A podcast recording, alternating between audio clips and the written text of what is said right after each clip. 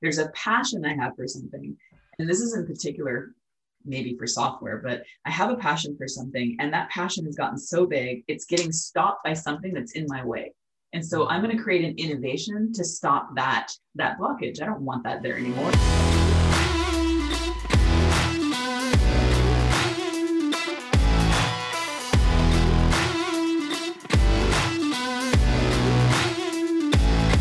Kari, uh, I'm so excited to have to talk with you uh, because we, it's been a while that we haven't sat down together, and I'm looking forward to the conversation. We always have great conversations. Yeah. So how the heck are you? Oh, awesome! Things are.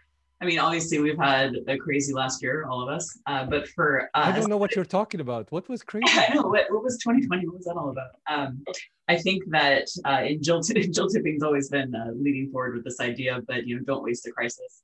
And mm-hmm. what's interesting is that in all of these difficult times, we've had growth we, in every single area of what we've done. So uh, at UBC, uh, and one of the things that I think that this environment has forced us to do is to really understand uh, digital and, and how we can actually deliver our programs in a way that that is truly meaningful, but also gets way more people involved. So lots and lots more people from the external community are now interested in, in taking part because they don't have to drive out to Point Grey.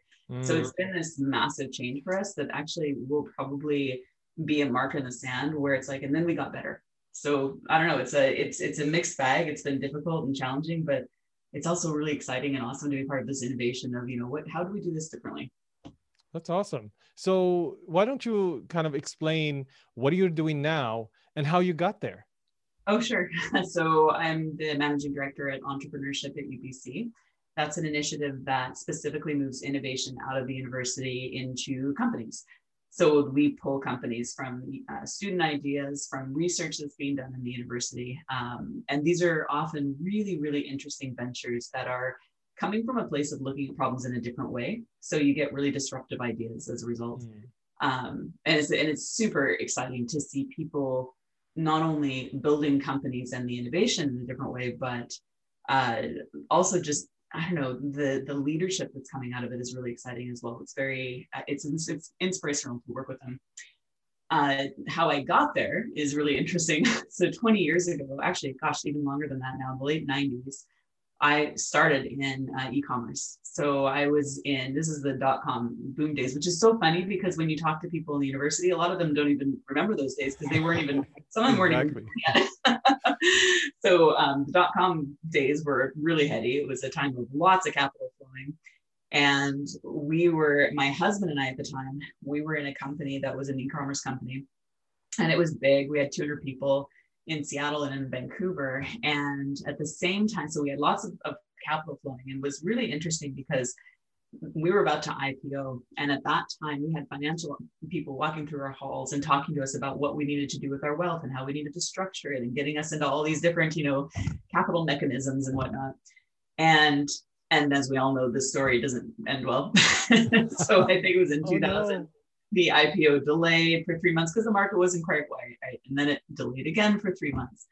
And at the same time, we had been building our own company. This is a company that was to solve the problem of what we now know as SaaS, but it was to solve the problem of, you know, how do we have these really expensive office programs that you need, like Visio, which at the time was many hundreds of dollars.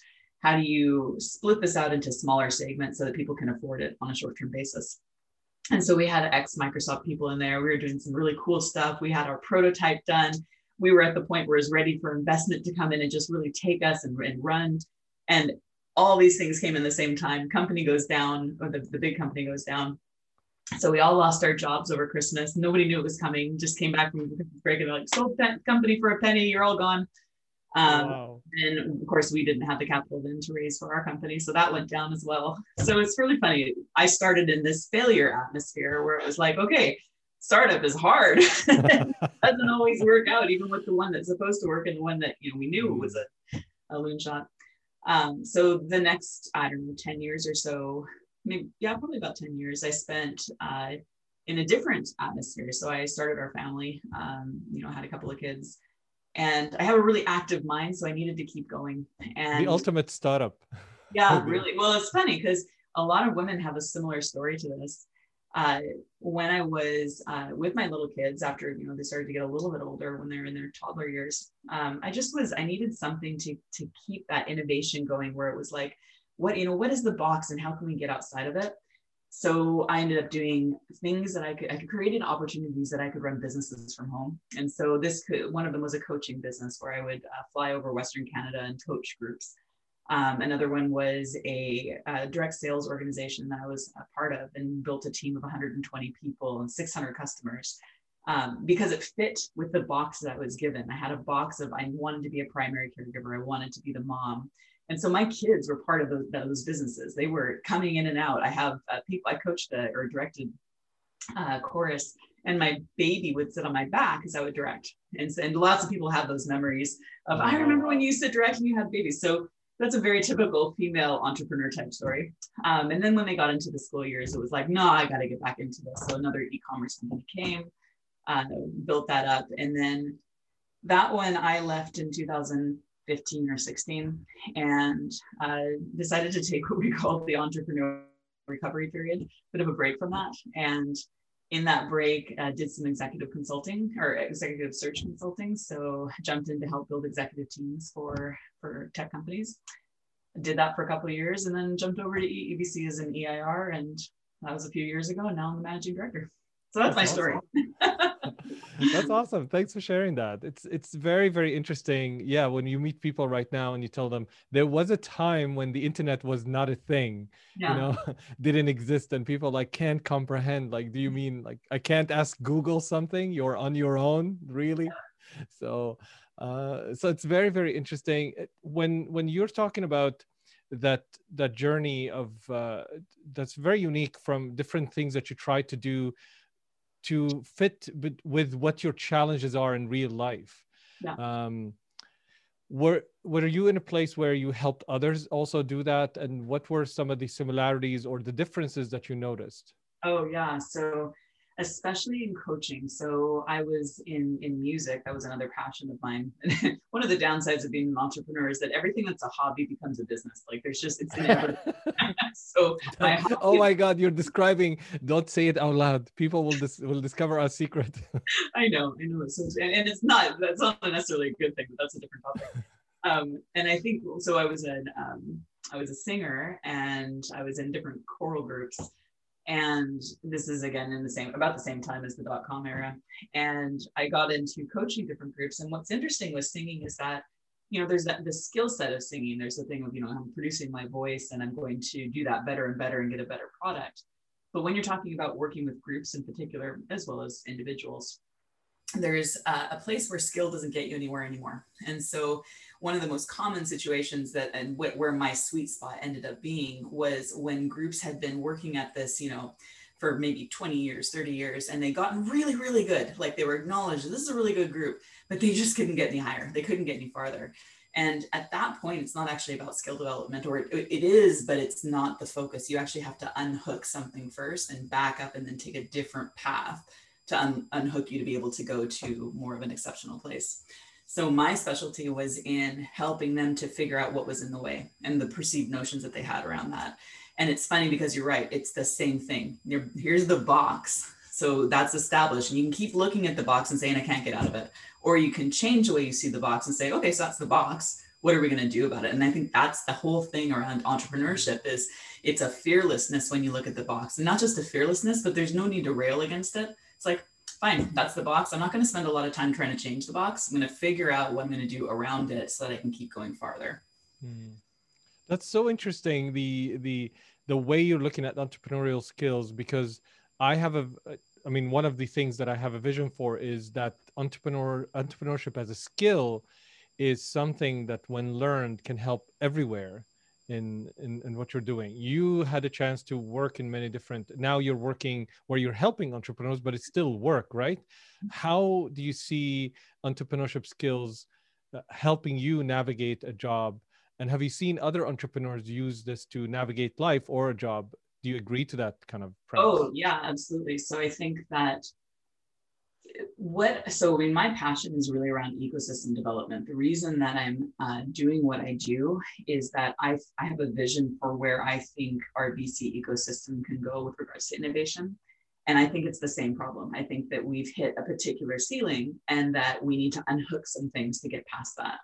So when we're talking about um, helping innovators to get to the next place that they need to go, it's not that dissimilar. There's there's boxes that innovators put or, or entrepreneurs put around how they need to build their company or what their fears are. And they're usually fear-based. You know, it's um, I don't want to do this. I don't want to give, I don't want to have any investors in my company and grow it in that way because I'm afraid they're going to take my company.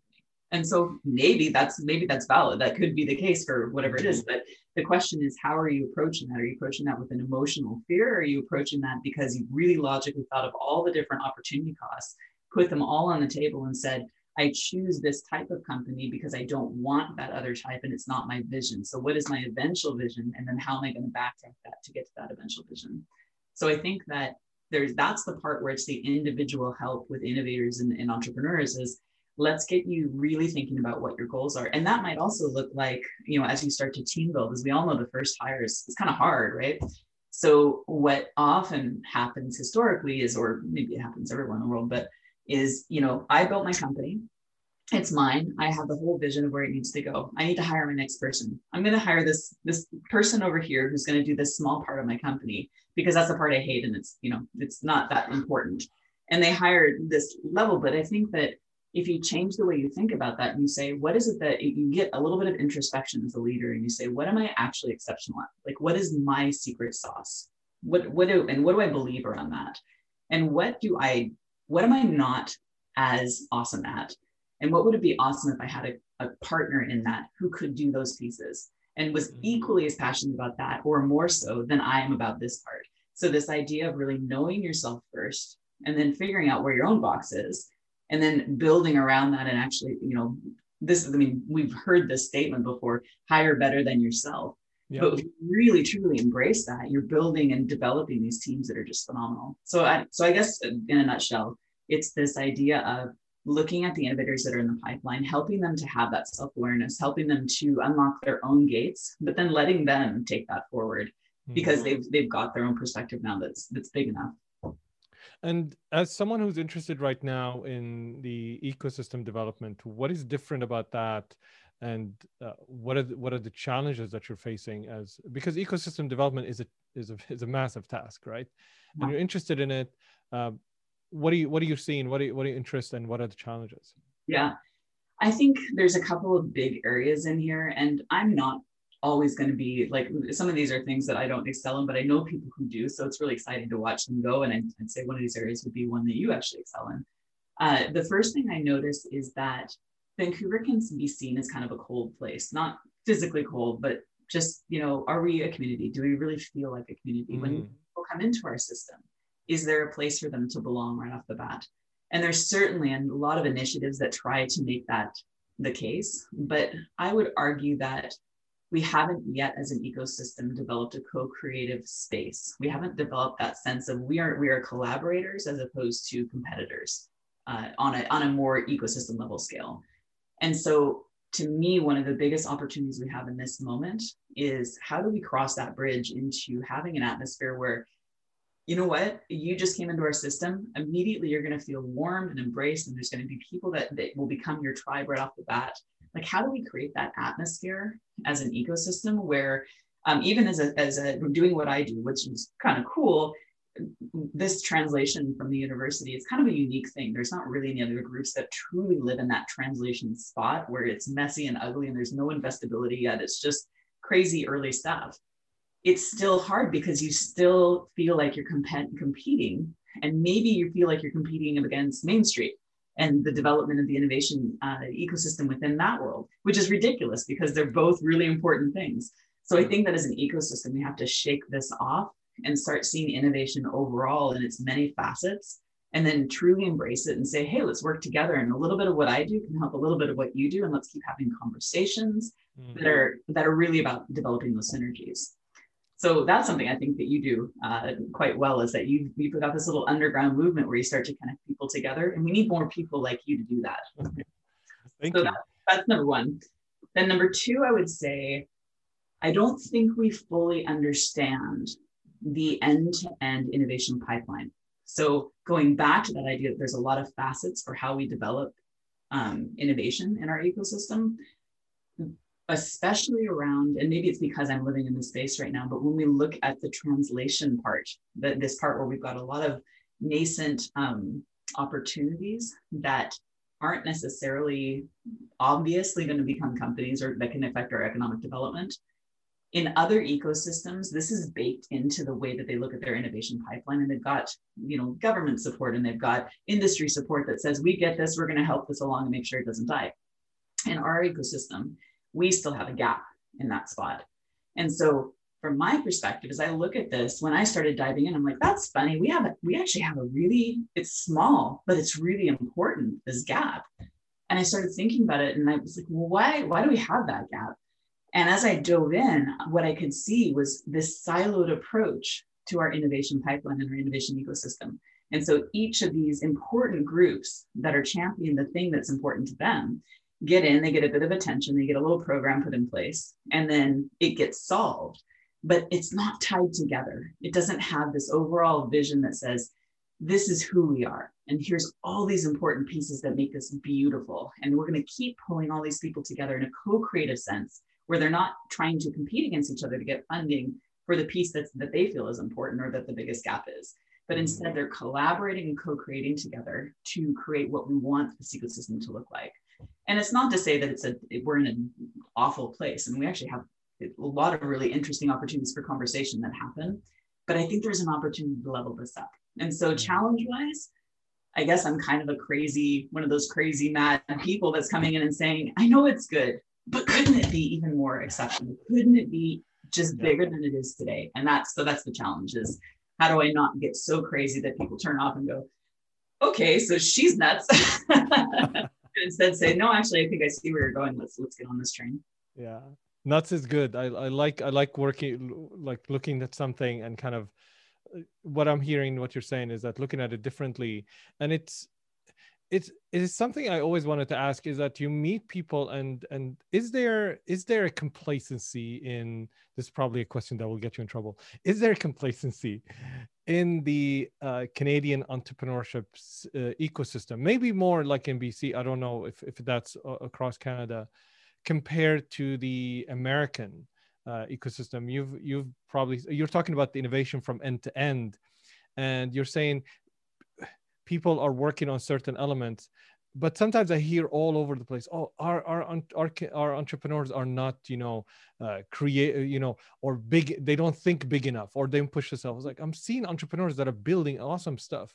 Yeah. What do you see from your perspective that is, let's say, significant issues uh, that that that people may miss or don't know from looking at uh, don't know not knowing the ecosystem yeah so super interesting because i think so i remember when i was in my last company i went down to the valley for it was the i can't remember the name of the program but it's this c100 female founder program where they take 15 founders from across canada and we went down and we had a few days of programming. But what was really interesting was being part of the culture down there. And I don't want to elevate Silicon Valley to say this is the the end all be all and this is what we should all be because that's not. I don't think that that's true either. But what I found really interesting was the immediate sense of community. This immediate sense of okay, what are you working on? What are what you know? What is this? Like if I had slipped my company in there, I would have felt like I had a home right off the bat, just because they're in this place of we're all innovating, we're all co-creating, let's move forward. So there is a speed in that innovation ecosystem that does not feel or look like anything that we have here. And that's really compelling because you can feel the energy of moving forward. You know that the it's like as soon as you're talking about your your creation, you've got somebody over here talking about a creation that's kind of like it and maybe 10 times faster and you immediately have this sense of competition where i've got to pick up the pace because they're right there.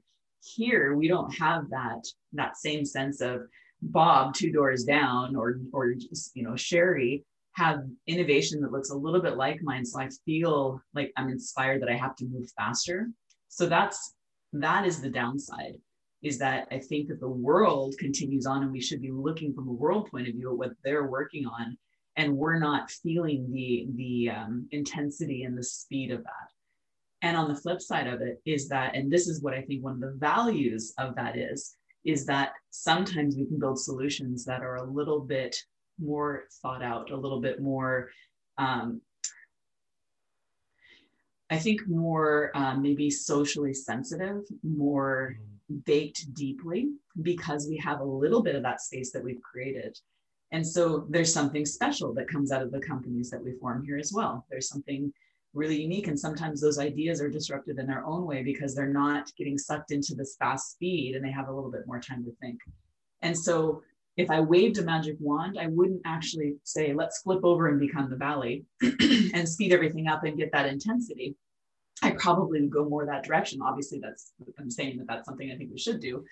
Um, but I, I actually am somebody who believes that the choices that you make have both the both sides of the coin. So there's a positive side and there's a negative side, and I wouldn't want to sacrifice the the very special part that we have that maybe is partly because we take a beat before we develop things and we actually try and do it right. So, so I think that that sentiment is bang on. We need to have a worldview. We need to understand what else is going on in the market, and we need to be inspired by that and let that shape some of the solutions that we're creating. Period.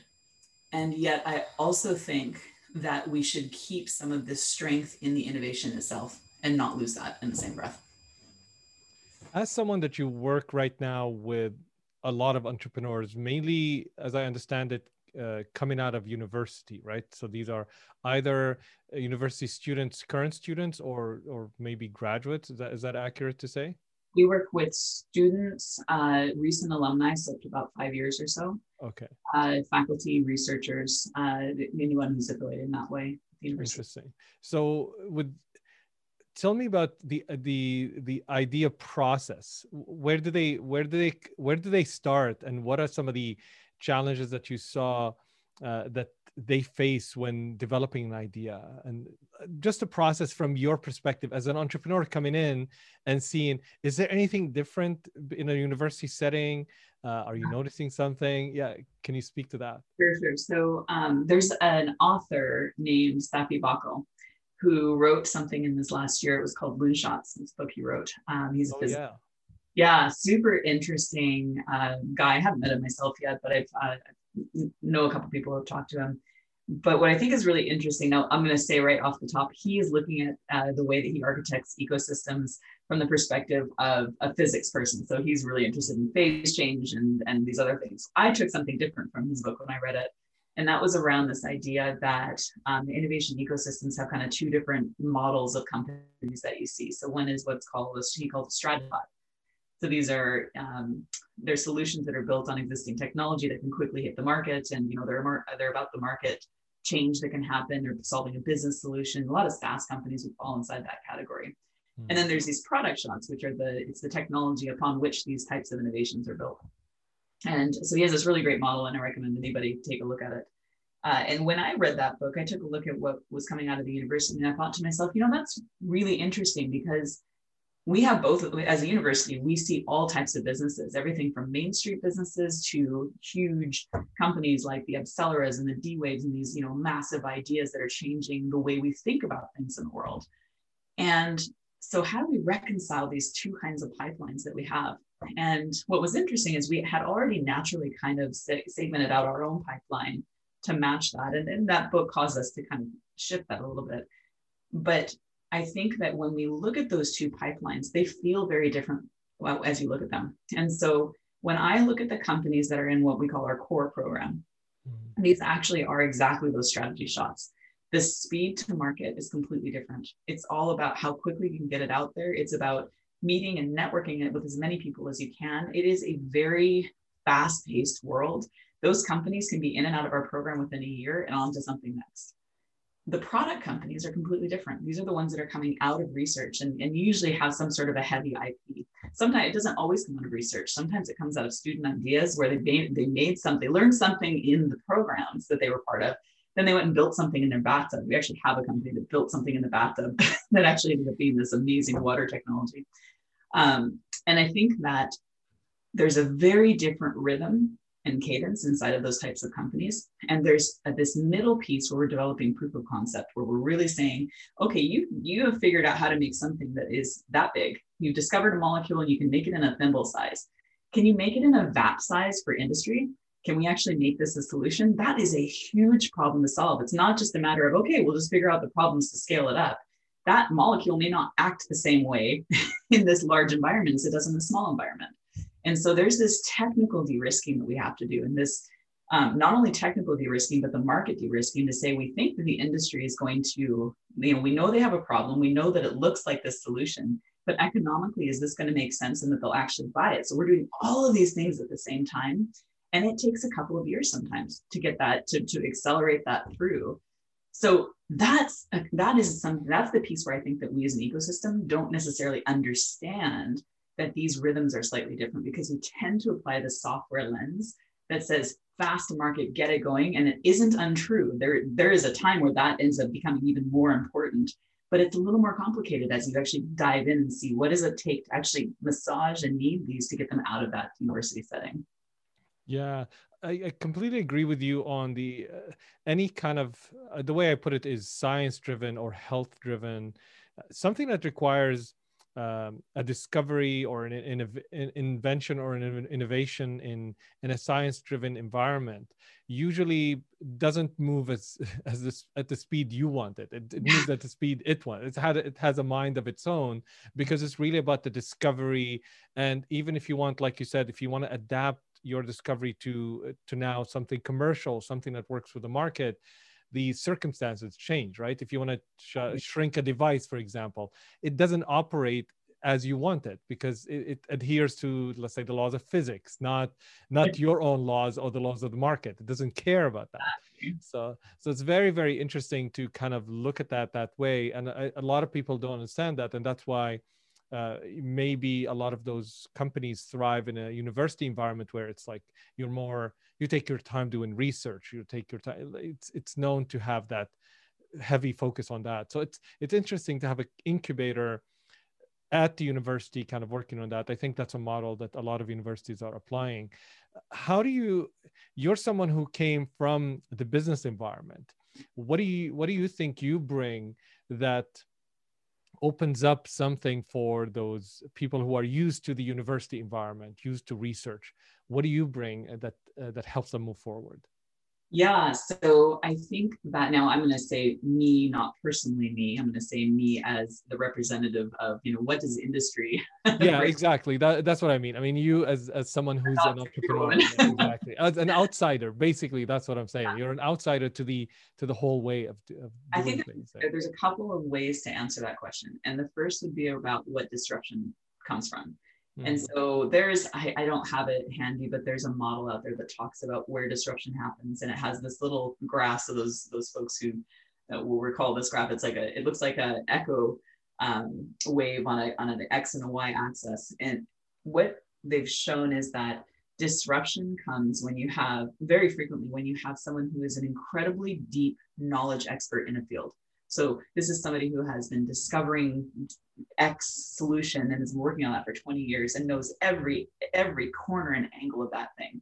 And they are so knowledgeable about it that that path is very clear to them. And someone with a naive voice that can share a language with them, so they can speak, they can have a conversation, but they know nothing about that. They're coming in from, let's say, industry, and they're saying, "Hey, what are you working on?" That person goes, "Oh, it's this and it's that, and it's just this beautiful, wonderful thing."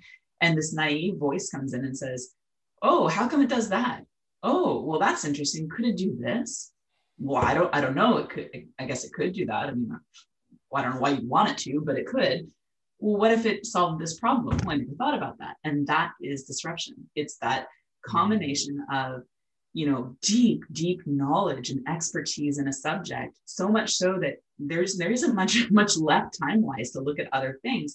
Naive voice comes in and says, I, I'm seeing this possibility that's completely off the wall and crazy. So that's the opportunity that we have in these translational um, types of organizations and university is that it's this co-creation moment where you can put these different people together. So our programs, uh, right out of the gate, when we're working with researchers, we're pairing them with industry and we're saying, have some conversations. And they're going and saying, okay, tell me again what you're doing. Holy smokes, that's amazing. Huh. And then here we go right? It's a mm. different shift on it, and that starts from ground one. So that's one element of industry. From a company development perspective, I think it's quite obvious that taking a piece of a really incredible discovery and making that marketable there's there's the r&d and the, the product itself and the the part that's technical and that's really really important and then actually making that something that can work in industry is a, is a completely different project and it, and it is equally labor intensive. And so what industry does when it looks at these things is you know those representatives come in and help help the scientists work with them collaboratively to figure out what that looks like. And that to do that yourself and work on the science that you know these are you're splitting your brain in a lot of different ways here. So this is what's really cool is that we have i think 220 mentors from industry these are senior executives in various um, you know large large companies as well as startup companies coming out pro bono working with these scientists working with our brand new innovators that are student inventions sitting with them and taking tons of time and just saying not just you know sitting as an armchair person and saying cool you got a really cool company there good luck with that you know it's not that it's actually them saying all right, I think I got this. Let's figure this out. They roll up their sleeves, they sit down at the table, and then for months and sometimes years, they build that company with them. They and then they sometimes even jump in and lead those companies forward. So industry and it's not industry coming in to save the day by any means. It is industry and science and technology coming together and saying, what can we co-create together? and how do we think differently about the problems or articulate problems that one of us maybe even never thought of yeah very while you're talking all i could think about is that moment when steve jobs went to xerox and saw the mouse and the gra- and the graphic ui uh, and is like and his mind went in a different direction. And they had it uh, like they had the in, in they basically they're the ones who invented this and but it's apple that and steve jobs that actually had thought of hey you can use it this way and this is where it can impact so these are definitely relate to those moments and i think uh, I don't know what your thoughts on this, but I think we still stuck. Some of us, uh, and at least uh, is is that doing product was really hard a long time ago, right? Building anything was really hard, so it was the biggest problem and right now building product is not that big. We have no code tools. Like anybody can i mean uh, obviously this is this is a, a generalization but anybody can build a product put it together and put it i mean the ease within which uh, t- 15 years ago when i built a website just the first version of it cost me $30000. Now for $30 you can get a you can get a template that is incredibly powerful and build a marketplace like set it up in what couple of hours even without knowing anything with a couple of videos. So it's insane. But before it was hard to build a product. So do you see still the the remnants of that? Because people worry about the product first getting the product and they don't think about the market. Is it a human thing in your opinion? Or is it the uh, is it the, the, remnants of that kind of difficulty uh, staying in our minds? Even with lean startup come on i mean and all the popularization of you know just get something out there. What do you see? Oh well i think i mean I put myself back into the days where I created companies. And why did I create a company in the first place? Like mm. often it was because, I mean, and I, as we noted, this often comes out of hobbies, right? Or things that I enjoy doing. There's a passion I have for something. And this is in particular, maybe for software, but I have a passion for something. And that passion has gotten so big, it's getting stopped by something that's in my way. And so I'm going to create an innovation to stop that that blockage. I don't want that there anymore. And because I feel like I have agency to do that, uh, it gives me the the strength to overcome it. The assumption I have is that everybody else experiences that problem in the same way. And so I think it makes a lot of sense that these problems that there are these solutions that come are coming out of you know people's conceptions of what the problem is to the world so the hmm. question isn't one of empathy. The question is, can you then, once you have that idea, that's great. Like, let's start with that seed. Can we stop, the, not stop the process, but can we step to the side for a minute and do a validation, as we all know, the lean method teaches us this. Can we do a validation to check that this experience that we have is actually similar to everyone else? And more importantly, when we see that it's not, because it won't be exactly the same, there's going to be a tweak to it in some way, or it's not even there are we able to have to put our ego aside enough to say even though this solves my problem it doesn't solve the problem that's in the market or that problem doesn't exist and that's i think that's the nut of it is how do we actually get people to feel comfortable enough that that's not a failure right my the pro the now the product the first product that i had I don't know if it would have, like, I'm, I'm thinking back to Sliceware. I don't know if that would have been the way that the market went. I mean, obviously, SaaS was right on the heels of that. Um, and so the question would have been is as soon as we got to, to really start to do a lot more customer discovery, it wasn't a thing back then, but let's say that it was. Um, and I found out, hey, actually, people actually want to. So we were thinking about doing rental by the minute in some ways, but the world went a different direction. Would I have been, would I have been able to say, even though this is solving the problem that I see, and I want to, I want to make that happen. I'm hearing there's this other solution that everybody really actually likes quite a bit more than that. would I have had the maturity at that stage to be able to say, meh, all right, that's not the one. Let's figure out something else. Now today, I'd have absolutely no problem with that. I don't, I'm not hooked to one particular solution that I come up with, no matter how awesome the idea is I think I have. I don't, I don't need to be addicted to that idea. I'm addicted to solving things. Absolutely. So I think this comes back to culture. How do we, as an ecosystem ourselves, how what kind of culture do we want to breed?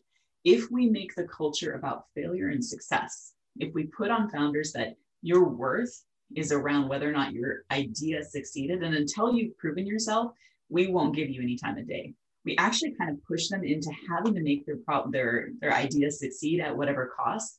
And in some ways, we're actually kind of not getting them to a place where we can get them to shake it free and say, eh, I don't think that's actually going to be the solution. I think there's a, I think we need to look at how we encourage our innovators in a way that says, you know what? You are the valuable one. Like your thoughts and your ability to think this way, that's the value. I see that from the first step. So let's just get past that. I see you for who you are. I want to see more people like you. I'm here to help you get past that. You know, to, to build more and more companies. So with that in mind, let's get past that. I respect you, you respect me, we're all good. Let's just play together. Now you know, let's have some serious talks about this particular product that you put together. I'm not sure this one's the one. Here's my Here's what it is. Do with it what you will. This is your company. But mm, let's have that kind of conversation. And it's in creating that safety to begin with that actually creates more of that innovation mindset and that innovation mindset from an ecosystem perspective that I would say from a long-term point of view is going to create more shots on goal and is going to make people more um, more safe to be able to say, yeah, actually, you're right. It's not, it's not the thing this time. But I got this other idea. is it more difficult? That's so interesting. Is it is it more difficult with people who are science based? Hmm. People who are because, as you said, there are these people who who have been in a in a in a um, kind of a, a, a field and they're so entrenched into it and maybe they're solving a problem for science or for research but that problem is not that commercially viable or maybe not all of it and do you see a, more of an attachment to uh, because they've been in the field I, I, could relate to that if they're attached but but do you see that and and if if so how do you is it a different conversation than this one I mean, mm. someone coming in with an idea, hey, you know what? I have this idea. I'm thinking of building this. Might be probably easier to move them off of that. I mean, this is all assumptions. What do you see? Okay, so I think that it's the same conversation. It's not different, but you're right. It's more think about the difference between I had an idea today that I can commercialize in 12 months. And if I break free of that, I'm going to sacrifice a few months or a couple of years versus I've spent 20 years on this idea that has finally matured into a discovery that I can actually tell you this is a big deal and now i want to i want to take this and have impact because that's why they do it. They want impact first. Mm. and you're saying it's not going to have impact. I know this thing matters though. It matters. So is does impact is impact in you know the way that we're defining it from an economic development perspective through company creation is that the only impact? So putting that aside i think that that's one of the unique things that this program and this this predates me quite a bit. This this program started in 2013 and it started to have more of an, a really dug in emphasis on the science-based ventures in 2016 so this has been going for a while now but i'd say that it what i just described around how you approach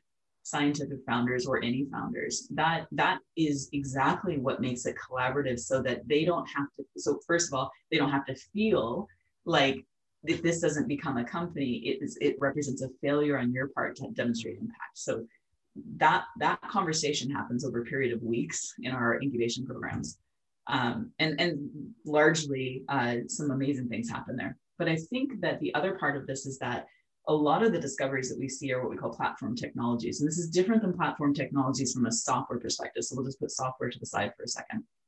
Platform technologies um, are like, I have this really cool discovery where I've created a material that is um, super bouncy. And this material could have an application in aerospace, or it could have an application in food science, or it could have an application, and there's all these different potential markets. So we could create companies around each of those markets, or we could create an entity that is a platform company that could create solutions for all those things, like a 3M is a sticky thing. Um, there's all these possibilities. And so even in delving into those possibilities as co-creators with those scientific founders, that's not saying nah, you've got nothing and you are no longer of stature and importance. That's saying, I recognize and validate this amazing thing that you're doing. Let's see if it's got something. We've got lots of paths to explore. If it does, we're going to drive it forward as fast as we can and see if we can, you know, get it out there.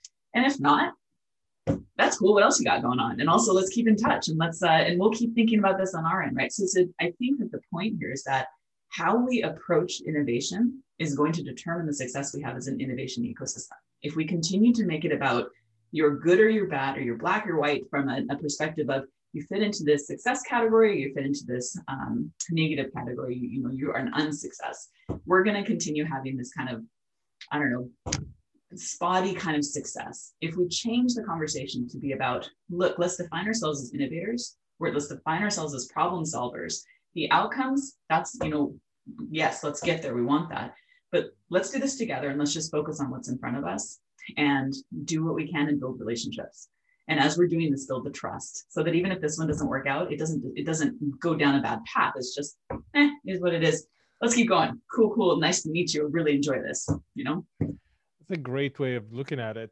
Let's talk a little bit about failure. You you're a founder that experienced failure early on in your in your entrepreneurial journey and it sounds like in a spectacular way as well because there the promise was so big um, what do you think i mean failure is hard on any founder and and in current economic conditions failure can mean especially if you uh, kind of took your life savings to build a product whatever any uh, kind of ways people make all kind of mistakes and approach things in different ways um, how do you suggest dealing with failure and on an ecosystem level, what do we need to do to help entrepreneurs? And on a personal level, what are your recommendation for entrepreneurs from what you saw? Well, don't don't invest your life savings in your company. Very good, very good advice. I haven't done that myself. I have absolutely done that. It is so tempting as a founder to pour everything you have because you're so passionate about it. And and from my perspective, it worked out okay. But I don't think that that's a smart way to do it. So hmm. just off the bat, keep your keep a small part of yourself separate from your company and make sure yourself is protected through that company journey. Don't because i think that the temptation as a founder is that the feeling of building a company is that it is part of you. It starts as part of you. It isn't a separate entity. It is it's more than your baby. It's the i'll say this from a female perspective it's the sense of something you generate within yourself like when you're pregnant. Mm. and then there's this birthing of the baby and there's a, there's a lot of um, of analogy that actually works really well for this. But the problem is that if you see it too much from that perspective, then you start to make decisions that make it seem like the company is you and you can put yourself into a threatened position for that which means you don't get if you're if you're um, if you look at maslow's hierarchy of needs if your basic security level is threatened you're not going to make good decisions right? So you need to be able to make good decisions. So making sure yourself is always secure you can make better decisions. So that's the first thought i'd have. And then i think I think that this idea of where your company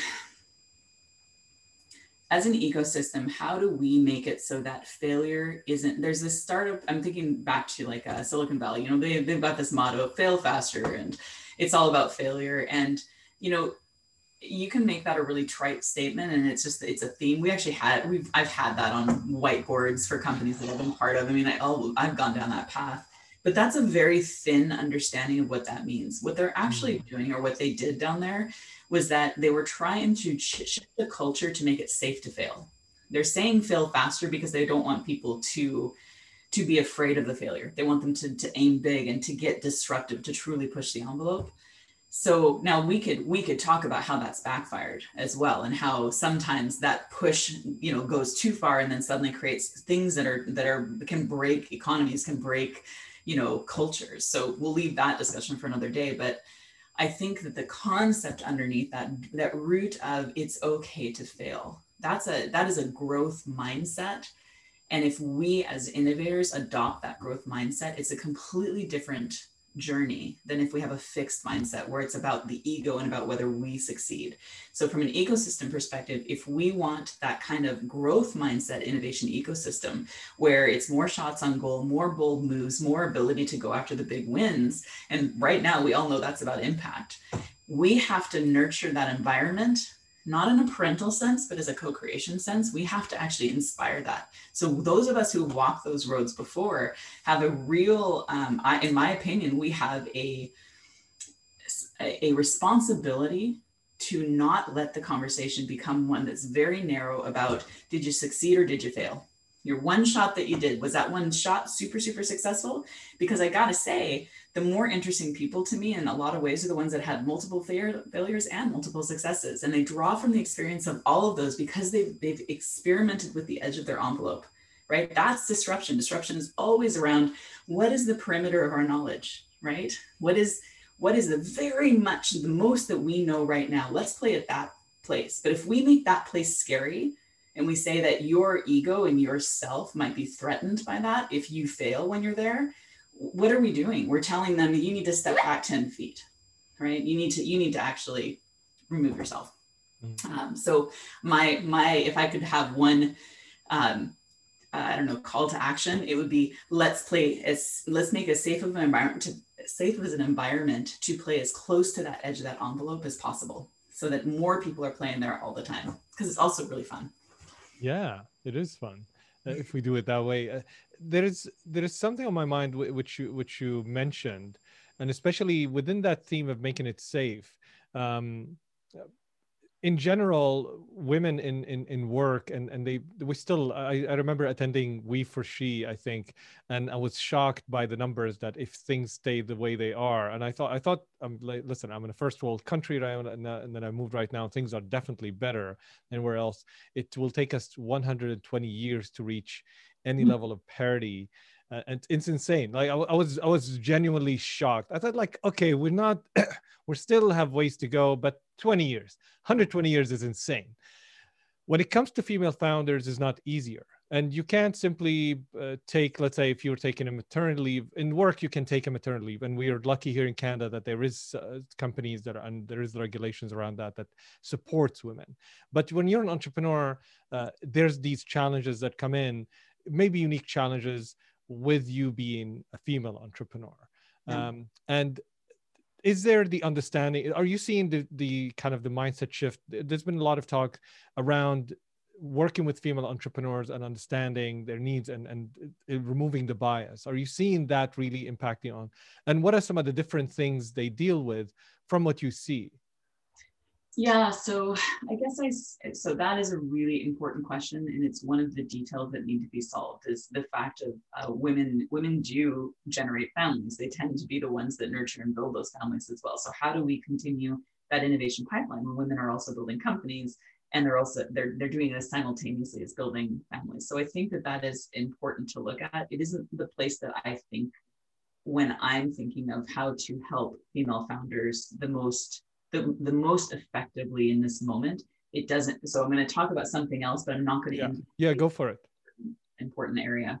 Um, so the place that I tend to sit is how are we creating a system where female founders both get the resources they need, and by resources, I'm actually going to talk more about the um, the mentors, the, the folks who are helping them, the, the investors, how, how are we as an ecosystem lifting them up? So everything we just talked about around how do we build safe environments for women, take it times two. So female entrepreneurs, and this is, I'm going to speak really broadly, there are outliers in every area. So um, more power to all the women who do it in a different way. That's awesome too. But a lot of what I see is that women want to be collaborators. They're looking for people who will help them build something. They're actually highly coachable. They're very interested in hearing all the feedback. But one thing that really shuts them down the fastest is for somebody to come in and say, do it this way. It's the way I've already done it 10 times this way. I already know what I'm talking about. Just do it because I said to do it.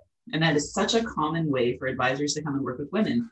And what I see over and over is that the strongest of the women who actually have a really strong vision for where they want to go, they say, well, why? Why do it that way? I don't, I don't get what you mean. And there's this pushback of, I don't want to tell you why, I just want you to listen to what I say. And it, that's not because they're, I don't think that the advisors and the, we'll just call them advisors to put everybody in the category. I don't think they're doing it to push women down. And I don't think they're necessarily, I think they do that with a lot of people. It's not just women, but it's it doesn't. Their style. Work. It's yeah. just their style. Yeah. But it doesn't work for women because women then say, great, another person telling me that I need to do something without understanding why, which is not collaborative to them. So it immediately creates this division. And I think that if you truly want to work with women who are leading things in this way, whatever type of company that is, be it science or, or SaaS, I think you have to understand that it is to truly move the needle, you need to jump in. You need to actually sit with them and say, okay, so this is the way I've, I've done it. I really suggest that you take a look at this because it has value to it. What questions do you have? You know, where does this not sit for you? Have the conversation with them so that they can adopt it inside of their mental model and they understand why you're telling them what they're telling them, not because they're supposed to respect your position or again, you know, massage your ego, but because instead you're actually sitting with them and saying, we're going to build something together. This is, I'm already on board. I'm part of your champion network.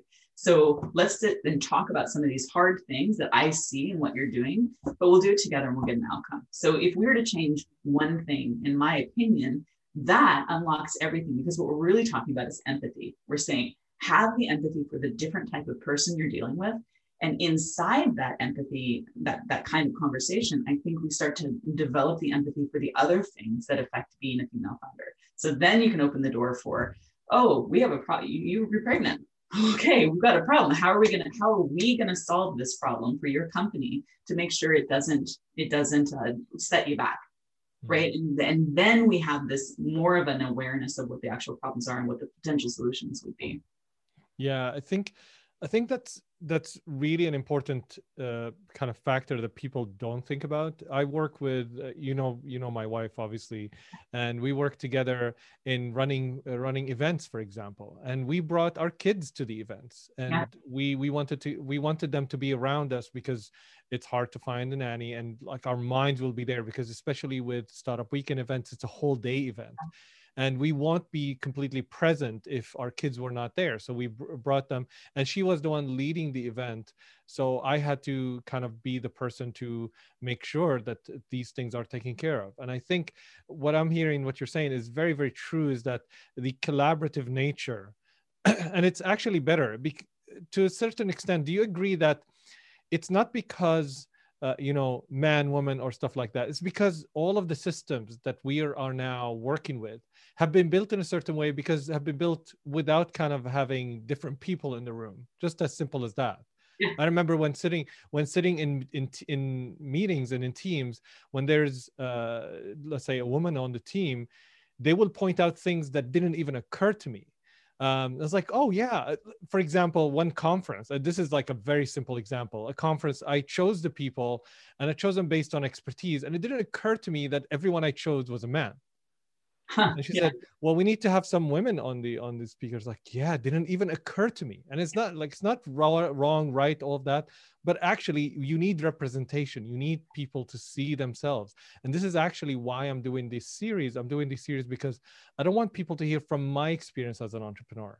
I want them to hear and relate to other people that they can see themselves in them. So I think that's really important, and that's what I, a little bit what I'm hearing and what you're saying. Um, I think one of the things I want to probably uh, kind of maybe two questions or a couple to to uh, to end on, uh, because this has been a great great talk so far. Um, on on your journey to to where you are right now, um, what would you count is the most challenging moment? And what was the if there is one thing? Obviously, there are usually many things, but what is one thing that helped you really get out of it or overcome it? You know, I think I would tell that story. Um, it's a story I'm probably going to be famous for, and it'll be the most embarrassing story to be famous for. But um, I'm going to talk about this from the way it, it changed the way I saw building my businesses. So, this mm. was the company I was in in the early teens, the 20 teens. And we had a problem where we had to move uh, platforms. So we had to move like 500 um, customer entities, 50,000 users from one uh, platform to another one. So we mm. completely had to change their entire environment. We had a year to do this.